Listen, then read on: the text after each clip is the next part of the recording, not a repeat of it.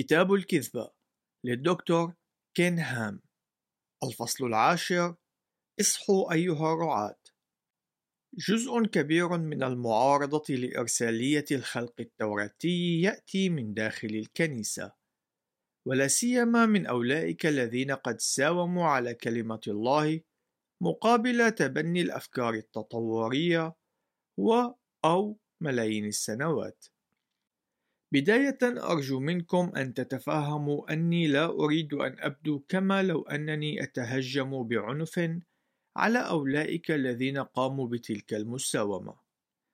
فالأمر ببساطة هو أن الكثير من الأشخاص لا يفهمون القضية الحقيقية التي يخوضون فيها.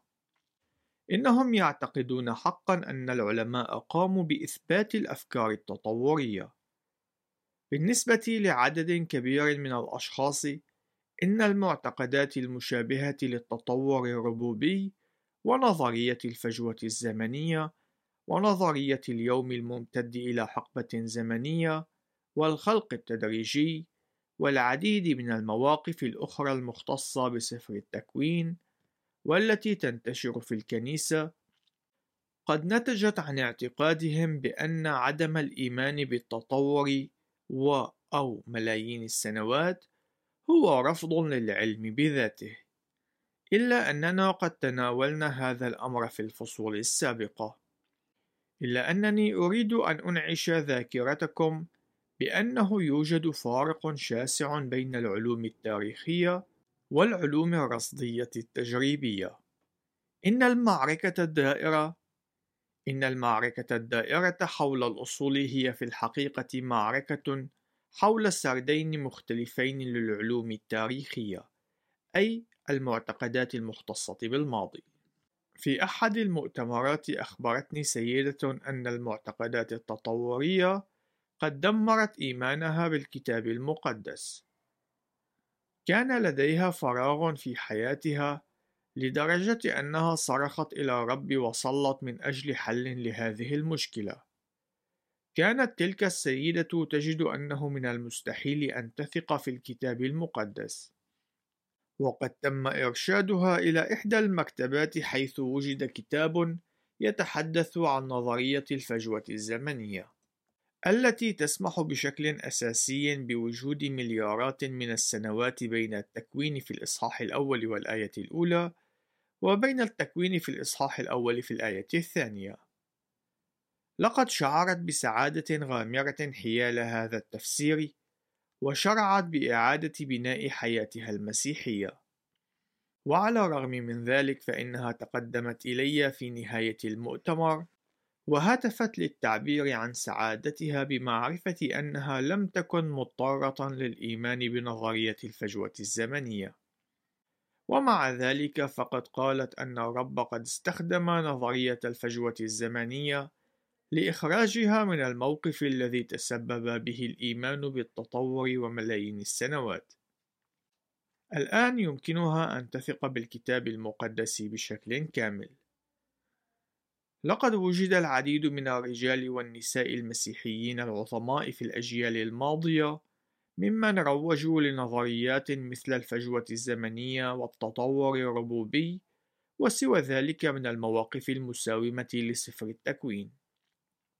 إلا أننا الآن نمتلك القدرة على إظهار الأدلة القوية التي تدعم الكتاب المقدس في كل مجال، وليس بعد من حاجة ليتمسك أي شخص بمثل تلك المواقف المساومة.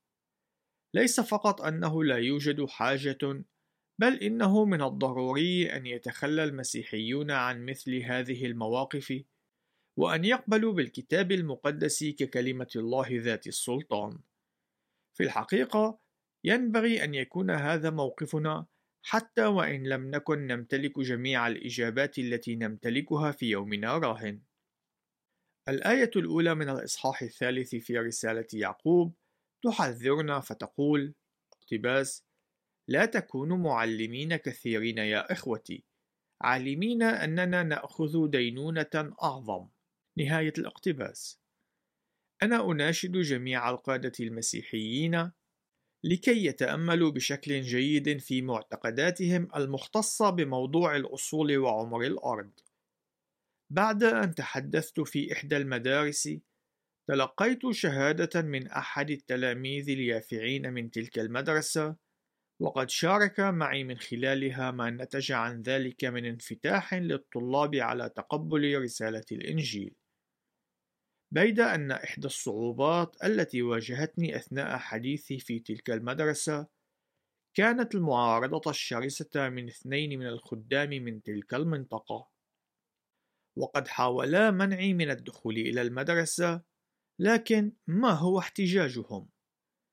لقد قالا بأنني سوف أتسبب بارتباك للتلاميذ وأشارا إلى أنه ليس لدي الحق في الإصرار على أن يؤخذ السرد التوراتي للخلق بشكل حرفي لو أنهما قد نجحا في مسعاهما لما كان العديد من هؤلاء التلاميذ قد أبدوا استعدادا للاستماع إلى رسالة الإنجيل في مدرسة أخرى أمضى أحد الخدام المحليين قدرا كبيرا من الوقت في الحصول على إذن خاص لفريق المدافعين عن الخلق للتحدث إلى بعض الفصول الدراسية.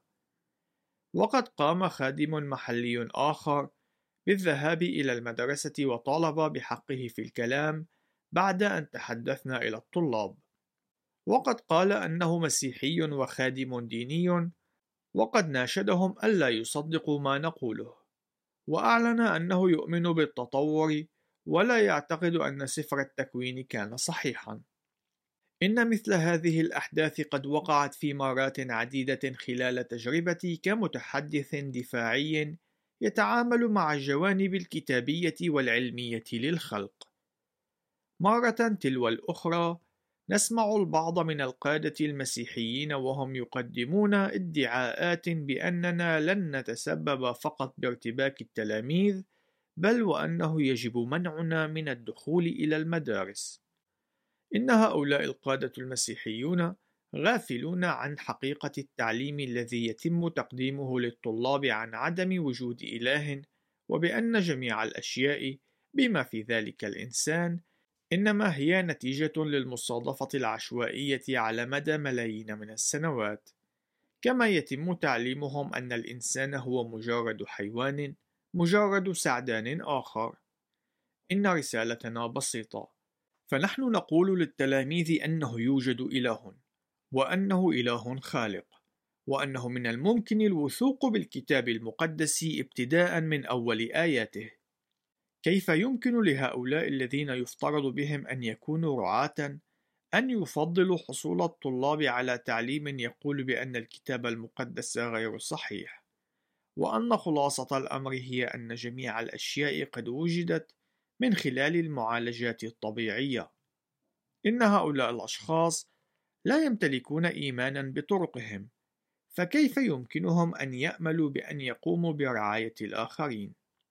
حقيقة الأمر أنه يتوجب عليهم أن يقوموا بزيارة المدرسة ليسألوا التلاميذ عن تأثير التعليم الذي يقدم لهم عن نظرية التطور بما في ذلك التطور الكوني والتطور الجيولوجي والتطور البيولوجي عليهم. في إحدى الكنائس في تسمانيا الأسترالية حيث التعليم الرسمي المتبنى هو أن يتم التعليم عن التطور الربوبي حيث يتم إضافة الله إلى المعادلة. بذل الأسقف أقصى جهده لكي يتم منعي من زيارة إحدى المدارس. إلا أنه قد سمح لأحد المعلمين أن يقوم بتقديم الموقف الخلقي في صفه الدراسي، وقد قام بدعوتي كمتحدث خاص. أما محصلة العرض التقديمي الذي قدمته فكانت أن 69 إلى 70 فتاة قمنا بمحاصرة وابتدأنا بالتهجم الكلامي على الموقف الخلقي. لقد صرخنا بعبارات مثل لا وجود لله. البوذية أفضل من المسيحية. التطور صحيح. لا يمكنك أن تثق بالكتاب المقدس. الكتاب المقدس مليء بالأخطاء. نحن لسنا مهتمات للاستماع لما تقوله. نتيجة لمساومتهن وقبولهن للتطور وملايين السنوات كنا أقل انفتاحا لقبول كلمة الله من التلاميذ الذين يرتادون المدارس العامة. لكن لما لم يعرفن الحقيقة على الرغم من ارتيادهن لتلك المدرسة الكنسية. بالنسبة لهن فإن الأمر كان أنهن يعتقدن بامتلاكهن لجميع الإجابات. لكن وعلى الرغم من ذلك أتتني فتاة صغيرة وقد غرورقت عيناها بالدموع لتشكرني على الأساس الذي تحصلت عليه لإيمانها. لقد أردفت بأنها كانت مسيحية مؤمنة بالكتاب المقدس وبأنها كانت تجد صعوبة كبيرة في التواجد في تلك المدرسة بالذات وذلك لأن المعلمين كانوا يحاولون تدمير إيمانها بالمسيحية. والأمر الواضح هو أنهم نجحوا بالفعل في إضعاف إيمان العديد من الفتيات الأخريات في الفصل الدراسي.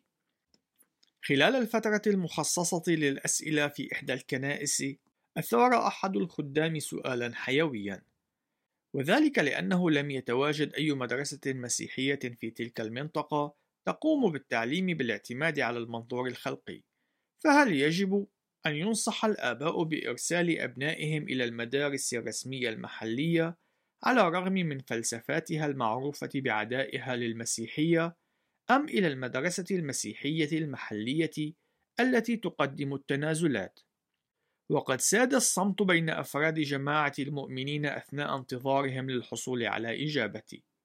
ماذا كانت إجابتي؟ هل يجب أن يرسل أطفالهم إلى المدرسة الكنسية التي تساوم وتقبل الموقف التطوري وتدرس الفلسفة العلمانية أم إلى المدرسة العامة المحلية؟ كانت إجابتي المبدئية سوف لن أرسلهم إلى أي واحدة سأبقيهم في المنزل. بالطبع إن هذا الأمر قد أصبح خيارا حقيقيا للعديد من الآباء في يومنا الراهن. والإقبال على التعليم المنزلي بات يتزايد في عدد كبير من الدول. إلا أنني تابعت في الإشارة إلى أنه كان أمرا أيسر أن يتم إعلام الأولاد أنه يتم تلقينهم تعليما معاديا للمسيحية في المدارس العامة. أما بالنسبة للمدرسة الكنسية التي يفترض بأنها مسيحية إلا أنها قدمت التنازلات وتبنت الفلسفة العلمانية فهي لا تختلف عن المدارس العامة. عدا في كونها تقدم ادعاءات بأنها مسيحية. بالنسبة لي كان هذا الأمر يشكل مشكلة كبيرة. إن الرب يجعل من هذا الأمر واضحا لنا في سفر الرؤيا في الآيتين الخامسة عشر والسادسة عشر من الإصحاح الثالث وفي إشارة إلى الكنيسة المساومة والتي تقدم التنازلات نقرأ التالي. اقتباس أنا عارف أعمالك أنك لست باردا ولا حارا. ليتك كنت باردا أو حارا. هكذا لأنك فاتر ولست باردا ولست حارا. أنا مزمع أن أتقيأك من فمي. نهاية الاقتباس. أيها الرعاة أيها اللاهوتيون ويا أيها الخدام. يجب عليكم أن تكونوا عارفين بالتأثير الذي يمتلكه التعليم عن التطور على عقول التلاميذ. يجب عليكم أن تكونوا عارفين بما يحدث في النظام المدرسي. تذكروا البحث الذي تم تقديمه تحت عنوان Already Gone إن ثلثي الشبان يغادرون الكنيسة بحلول الوقت الذي يصلون فيه إلى الجامعة. والعوامل الرئيسية التي ساهمت في ذلك كانت المساومة في مجال التعليم عن سفر التكوين وانعدام التعليم الدفاعي للإيمان المسيحي وكلمة الله في سفر التكوين. انظروا إلى الأمر من الناحية العملية. هل يحقق الموقف المساوم نجاحًا؟ إنه لا يحقق أي نجاح. نحن نفقد الثقافة في أمريكا وفي غيرها من الدول التي كانت في يوم من الأيام مسيحية إلى درجة كبيرة. انظروا إلى وثنية إنجلترا في يومنا راهن. هذا هو المكان الذي تتجه إليه الولايات المتحدة الأمريكية، والسبب الأساسي هو ذاته. معظم الكنيسة وقيادتها قد تبنوا الديانة الوثنية المعاصرة وقدموا التنازلات وساوموا على كلمة الله في مقابل تبني تلك الديانة.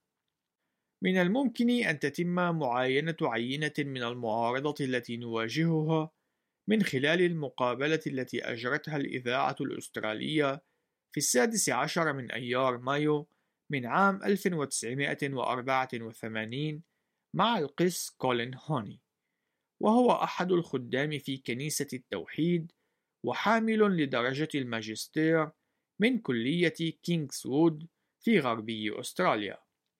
لقد سئل القس هوني عما إذا كان يلاحظ وجود خلط جوهري بين المسيحية وبين السذاجة في التفكير. أجاب اقتباس أنا أعتقد أن الأمر سيكون كذلك في أذهان الناس. إن تابع الحمقى في إعلامنا بأن الكتاب المقدس يقول أن العالم قد خلق في ستة أيام. نهاية الاقتباس. في العام 2002 كان بات روبرتسون ضيفا على برنامج The 700 Club. وتم سؤاله من مضيف البرنامج الذي يشاركه التقديم تيري ميوسون ما إذا كان يضع نفسه ضمن خط المؤمنين بالاعتقاد القائل بأسبوع حرفي للخلق؟ وأشار ميوسون إلى أنه لا يقوم بذلك. وقد وافق روبرتسون وأتبع في إيضاح أسبابه قائلا اقتباس أنا أؤيدك رأيي. وأنا أيضا لا أقوم بذلك الأمر لأنه كما تعرف من الممكن أن يكون تعاملنا مع يوم شمسي ومن الممكن أن يكون تعاملنا مع يوم كوني وكذلك يمكن أن يكون تعاملنا مع يوم من أيام المجرة ليس من الضروري أن توجد ثورة واحدة على الأرض. ما أريد قوله هو التالي لم يوجد أي شخص آنذاك.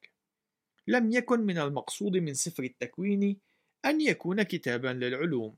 سفر التكوين هو الخلفية التي أمنت إدخال العرق اليهودي من خلال إبراهيم الذي كان الوسيلة التي حقق الله من خلالها الخلاص بيسوع المسيح. إن هذا هو الأمر الذي يقدمه سفر التكوين. نهاية الاقتباس. سوف تصابون بالصدمة إذا قمتم بالكتابة إلى أو زيارة البعض من كليات اللاهوت أو معاهد دراسة الكتاب المقدس لسؤالهم عما يقومون بتعليمه عن الخلق. في الحقيقة نحن قمنا بهذا الأمر بالنيابة عنكم، والنتائج قد نشرت في كتاب بعنوان Already Compromised، وكما أشرت في فصل سابق، هو عبارة عن دراسة أتمتها بعض المجموعات البحثية الأمريكية لصالحنا.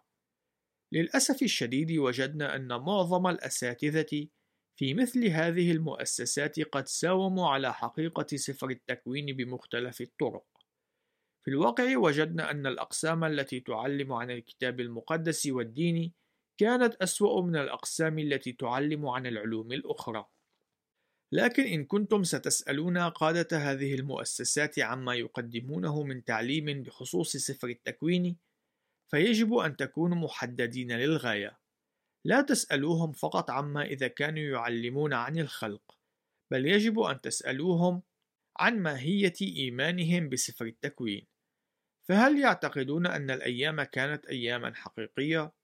وهل يعتقدون أن طوفان نوح كان طوفانا عالميا امتد إلى جميع أصقاع الأرض وهل يتعاملون مع سفر التكوين بطريقة حرفية؟ وهل يرون أهمية هذا السفر وارتباطه بالعقيدة؟ لطالما قلت للناس في الكنائس بأنني أعرف أن الكلية اللاهوتية التابعة لتلك الطائفة خاصة تقوم بالتعليم عن التطور أو تعلم بأن سفر التكوين غير مهم. يصاب الناس بالصدمة ذلك لأنهم كانوا يعتقدون بأن كلياتهم اللاهوتية تقوم بالتعليم بأن الكتاب المقدس صحيح انطلاقا من سفر التكوين. إن إحدى المشكلات التي نواجهها في الغرب هي أن معظم كليات اللاهوت والكتاب المقدس تقوم بتخريج خدام قد تم تدريبهم على التشكك بالكتاب المقدس عوضا عن الإيمان به. وهذا هو السبب الذي يقف وراء وجود العديد من الرعاة في كنائسنا ممن يقومون بتشتيت الرعية. إن كنت تقوم بدعم أي واحدة من هذه المؤسسات ماليًا، فلماذا لا تقوم بسؤالهم عما يعلمونه عن هذه الأمور؟ أود أن أحثكم على قراءة كتاب Already Compromised إنه كتاب يساعد على إيضاح الرؤية وقد يؤثر على المكان الذي سوف تقوم بإرسال ابنك أو ابنتك إليه للدراسة الأكاديمية. وهو الأمر الذي قد يشكل تغييرا حيويا مطلوبا للمستقبل. في إحدى الندوات تقدم إلي ثلاثة خدام من إحدى الطوائف البروتستانتية وقد قالوا بأن ما كنت أعلمه إنما هو تحريف للكتاب المقدس. ومع تقدمنا بالحديث أصبح الأمر واضحا في أننا نجادل باستخدام مقاربتين مختلفتين للوحي المقدس. لقد سألت هؤلاء الأشخاص عن الكيفية التي صنع من خلالها الله أول امرأة. فقلت بأن الكتاب المقدس يدعي بأن الله قد أخذ ضلعا من جنب آدم وصنع منه امرأة. فهل كانوا يصدقون هذا السرد؟ إن إجابتهم كانت تشبه التالي. اقتباس نعم نحن نؤمن بالصورة الرمزية التي تعني بشكل ضمني أن الرجال والنساء هم واحد. نهاية الاقتباس. فقلت لهم لا لقد سألتكم ما إذا كنتم تؤمنون بأن هذه هي الطريقة الفعلية التي صنع بها الله المرأة. فأجابوا وقالوا أنهم متفقون بكل تأكيد على أن هذه الصورة اللاهوتية تعني بشكل ضمني أن الرجال والنساء متساويين. قمت بتكرار السؤال عدة مرات، وقلت إن الكتاب المقدس يدعي بأن الله قام بالحقيقة بصنع المرأة، وليس ذلك فقط، بل في العهد الجديد في رسالة كورنثوس الأولى في الآية الثامنة من الإصحاح الحادي عشر نجد أن بولس الرسول يصرح بأن المرأة قد خلقت من أجل الرجل وليس الرجل من أجل المرأة من الواضح أنه كان يؤيد السرد التاريخي للخلق والمسجل في سفر التكوين. لقد كان النقاش عديم الجدوى. لذلك سألتهم عما إذا كانوا يؤمنون بأن يسوع كان قد علق على الصليب كما هو مكتوب في العهد الجديد. أجابوا قائلين نعم بالتأكيد نؤمن بذلك. ثم سألتهم من جديد عن السبب الذي يدفعهم إلى عدم التصديق في أن الله قد أخذ ضلعا من جنب آدم وجبله صانعا منه امرأة. فأجابوا قائلين أن هذا هو الفرق بين قبول سفر التكوين كسفر شعري وليس كسفر تاريخي. مشيرين إلى أنه إن كان شعرا فلا ينبغي تصديقه. إن سفر التكوين هو وبكل تأكيد سفر تاريخي. لقد كتب وفق الأسلوب العبري التقليدي لكتابة السرد التاريخي. إضافة إلى ذلك فإنه إن كان يوجد بعض أجزاء الكتاب المقدس التي كتبت بطريقة شعرية كما هو الحال بالنسبة لسفر المزامير مثلا فهل يعني ذلك أنه لا ينبغي لنا أن نؤمن بها؟ أشار إلي إلى أن الأمر المهم بالنسبة للجزء الأكبر من الوحي المقدس ليس هو المكتوب إنما الصورة اللاهوتية المتضمنة في تلك الكتابة فسألتهم عن الطريقة التي يقومون من خلالها بتحديد تلك الصورة اللاهوتية وعن القاعدة التي يعتمدون عليها في تحديد الصورة اللاهوتية الحقيقية وعن كيفية تأكدهم من أن مقاربتهم للكتاب المقدس هي المقاربة السليمة ومن أين حصلوا على السلطان الذي يمكنهم من التعامل مع الكتاب المقدس وفق هذه الطريقة.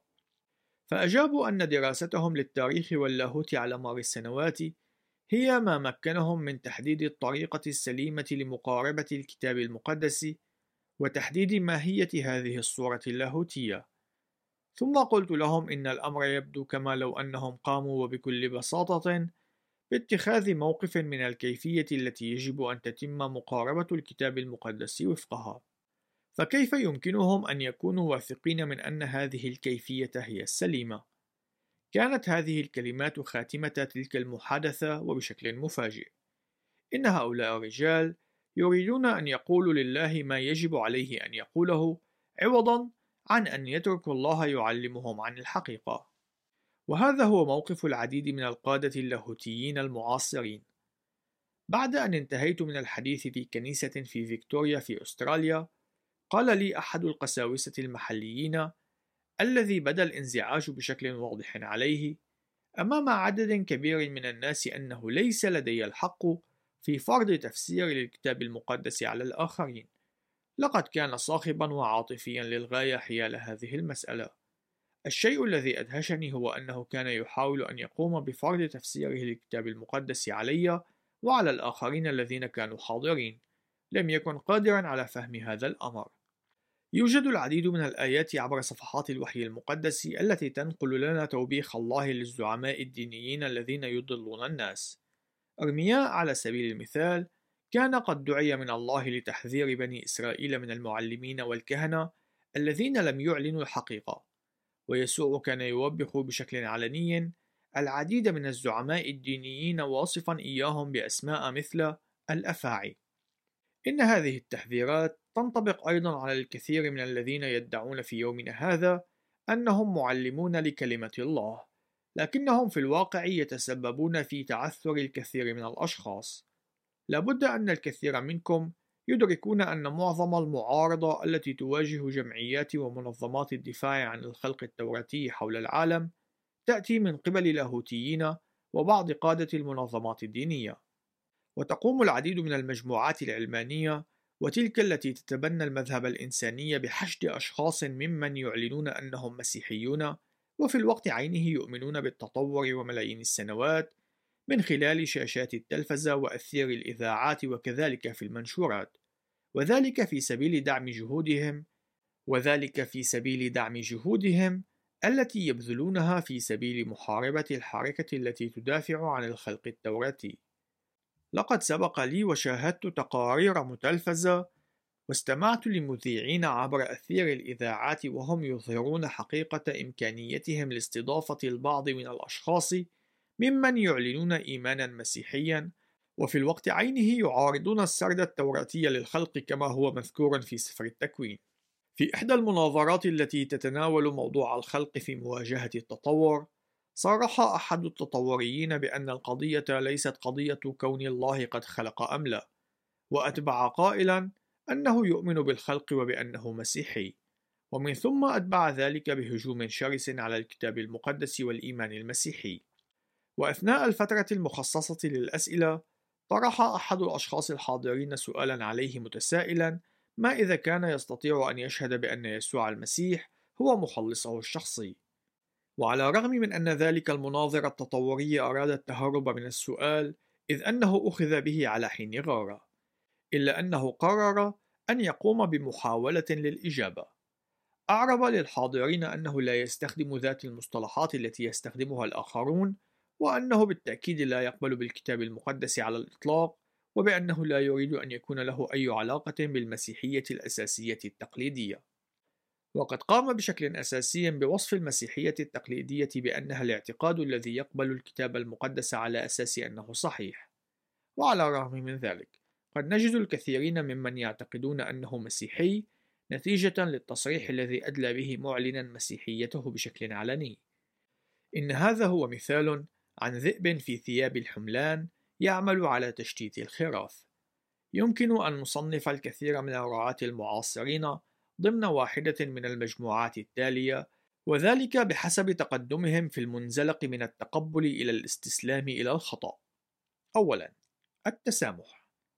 يقول لنا الكثيرون بأنه من الواجب علينا أن نتسامح مع معتقدات الآخرين حيال التطور، أي أنه يجب علينا الامتناع عن انتقاد ما يقولونه بذلك الخصوص، كما يقال لنا بأنه يجب علينا أن ننظر في جميع البدائل التي وضعها العلماء أمامنا وكذلك يجب علينا ألا نكون عقائديين متشددين حيال رؤية واحدة من الرؤى.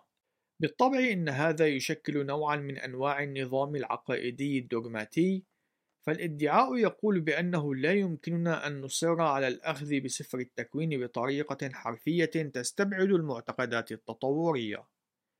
إن العديد من الكليات اللاهوتية تصر وبشكل عقائدي على أنه من الواجب على الطلاب أن يتأملوا في جميع وجهات النظر المطروحة حيال سفر التكوين، وتتابع في التأكيد على أنه لا يجوز لأحد الأشخاص أن يقول بشكل قاطع عن أي وجهة نظر بأنها صحيحة أو خاطئة.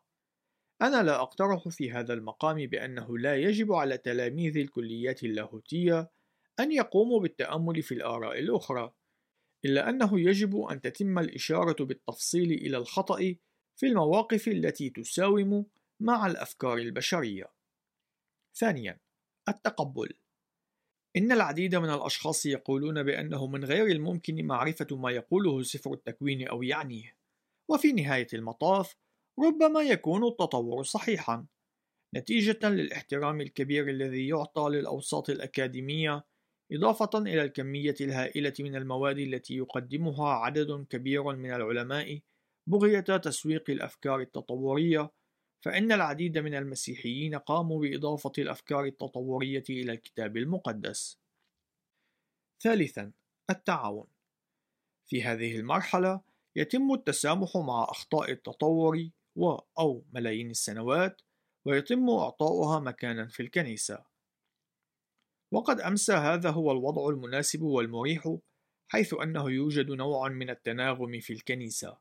فالأشخاص الذين يؤمنون بالتطور و أو ملايين السنوات في الكنيسة لا يشعرون بالتهديد ويستطيعون العمل مع الآخرين. هؤلاء الأشخاص يدعون بأن الله قد خلق إلا أنه ليس من المهم ما إذا كان قد استعمل التطور و أو ملايين السنوات. رابعا التلوث. أو التفشي. مع تورط الأشخاص بشكل عميق مع الأخطاء التطورية في علم الكونيات والجيولوجيا والبيولوجيا فإن هذه الأخطاء تصبح مقبولة ويتم تدريسها من خلال الكنائس ومدارس الأحد والمدارس المسيحية والبرامج التعليمية الدينية وكذلك في الفصول المدرسية العلمانية. والنتيجة هي أن هذه المسألة لن تتسبب بالإزعاج لأي شخص فيما بعد. خامسا الاستسلام للخطأ. يتم القبول بالتطور و أو ملايين السنوات على أساس أنها حقيقة ويتم وسم أي شخص يتجرأ على معارضتها بالمهرطق. ونتيجة لكون الناس قد جعلوا من سفر التكوين مجرد أسطورة أو رمز فإنهم يبدأون بالتشكك في بقية أسفار الكتاب المقدس. إن رفض الأسس التي تبنى عليها جميع العقائد المحتواة في سفر التكوين سوف يقود بشكل منطقي إلى إنكار الكتاب المقدس بأكمله.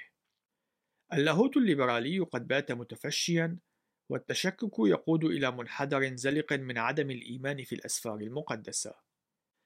لقد كان من المثير للاهتمام ملاحظة رد فعل أحد أساتذة علم الوراثة والتنوع البشري في مدرسة العلوم الإحيائية في جامعة لاتروب، حيث طرح عليه سؤال في أثناء مناظرة أجراها مع الدكتور جاري باركر تتعلق بحقيقة كون العديد من المسيحيين يقبلون بالتطور. صرح بالتالي: اقتباس: لا يسعني إلا أن أضيف إلى ما سبق بأن المسيحية مجزأة إلى حد كبير. من الواضح أن المسيحية هي في مراحل مختلفة من التطور. يبدو أن بعض أجزائها قد اقتربوا من استبدال اللاهوت بشكل كلي، وعلى ما يبدو أن المرحلة النهائية للمسيحية التي تتبنى الفكرة التطورية ستكون من خلال رمي كل اللاهوت جانبًا لتترك برفقة نظام ورؤية عقلانية مادية للحياة. نهاية الاقتباس. إن الأمر الذي أدركه هو أنه من الطبيعي عدم وجود فارق بين التطور الإلحادي والتطور الربوبي، باستثناء أن الأخير يقوم بإضافة الله إلى النظام الذي يتبناه، ومن الناحية المنطقية فإن التطور الربوبي ليس بعيدا جدا عن التطور الإلحادي وهذه ستكون النهاية الحتمية لهذا النوع من المواقف المساومة. لقد سبق لريتشارد دوكنز أن قدم ما يماثل هذا التصريح وقد أعرب في مقابلتين تلفزيونيتين عن شعوره بأن الإيمان بالله والإيمان بالأفكار التطورية هما أمران غير متوافقان. وعندما تم سؤاله عما إذا كان ممكنا أن يؤمن المرء بالله وبالتطور في الوقت عينه أجاب قائلا اقتباس. من الواضح أنه يمكنك أن تكون مؤمنا بالله وبالتطور. أنا أجد هذا الأمر صعب. لدي البعض من التعاطف مع الخلقيين لأنني أعتقد أنه بطريقة أو بأخرى أن الأمر واضح بالنسبة للقلائل من المتدينين الذين يعتقدون بأن الأمر متوافق تماما مع التطور. أنا أعتقد أنه يوجد نوع من عدم التوافق الذي يراه الخلقيون بشكل واضح. نهاية الاقتباس. إن الأمر الذي يقوله دوكنز هو أنه يؤيد أولئك الذين يؤمنون بالتطور من أبناء الكنيسة إلا أنه يجد الأمر غير متوافق مع سفر التكوين وبالتالي فإن ما يريد قوله من خلال إشارته إلى وضوح الأمر أن الحل بالنسبة للقلائل من المتدينين الذين يحاولون المزج بين التطور والكتاب المقدس هو من خلال التخلي عن الكتاب المقدس بشكل كامل. في مقابلة تم سحبها من التداول عبر شبكة الإنترنت، أشار ريتشارد دوكنز من جديد إلى عدم توافق المسيحية مع المعتقدات التطورية. قال: اقتباس: أنا أعتقد أن المسيحيين الإنجيليين قد أدركوا الأمر بطريقة ما، وذلك لأنهم ينظرون إلى التطور على أنه عدو، في حين أن العدد هو أكبر بين من يمكن أن نسميهم لاهوتيين تقدميين، وهم سعداء بتبني نظرية التطور. أعتقد أنهم موهومون وبأن الإنجيليين قد أصابوا الحقيقة في عدم وجود توافق بين التطور والمسيحية. نهاية الاقتباس. يوجد في العديد من الطوائف نوع من الخلاف إضافة إلى الكثير من النقاش فيما يتعلق بعصمة الكتاب المقدس. والأمر المحزن أنه عند مناقشة هذا الموضوع هو أن العديد من الدارسين الإنجيليين لا يلاحظون أو أنهم بشكل متعمد يقومون بتحييد أهمية سفر التكوين. إن قبول الحقيقة الحرفية لتسجيلات الأحداث التي ترد في سفر التكوين هو أمر أساسي في موضوع عصمة الكتاب المقدس. ولو أن اللقاءات التي تعقد عن موضوع العصمة تبتدئ بحل تلك المشكلة أولاً، فإن جميع المشكلات الأخرى سوف تزول بسرعة كبيرة. إن هذا سبب إضافي يظهر ضرورة كون أي دستور إيماني أو صيغة عقائدية للإيمان تصاغ للمنظمات والمدارس والكنائس المسيحية إضافة للمؤتمرات المشابهة لتلك التي ذكرناها للتو يجب أن تكون واضحة للغاية فيما يتعلق بسفر التكوين إذ أنه ليس من الكافي أن نقول أنهم يؤمنون بأن الله قد خلق إنهم بحاجة إلى فهم أهمية وعلاقة كل من قبول حرفية سفر التكوين ورفض الكامل للتطور والسنوات المليونية وفهم الطبيعة التأسيسية لسفر التكوين بالنسبة لبقية أسفار الكتاب المقدس. للأسف، إن الجزء الأكبر من حركة المدارس المسيحية قد تخلت عن هذا الفهم. أنا أعرف المدارس المسيحية التي تهتم بشكل أكبر بوجهة نظر المعلمين فيما يختص بالإسكاتولوجي أي الأمور الأخيرة من اهتمامها بما يعتقدونه بخصوص الطبيعة التأسيسية لقضية الخلق وهذا يعني أنهم لا يفهمون التعليم المسيحي بشكل كامل وكما يقول النبي هوشع في الآية الرابعة عشر من الإصحاح الرابع اقتباس شعب لا يعقل يسرع نهاية الاقتباس.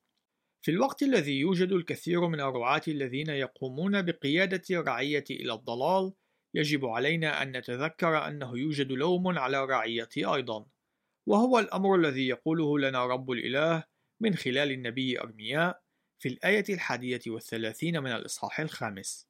اقتباس الأنبياء يتنبؤون بالكذب والكهنة تحكم على أيديهم وشعبي هكذا أحب.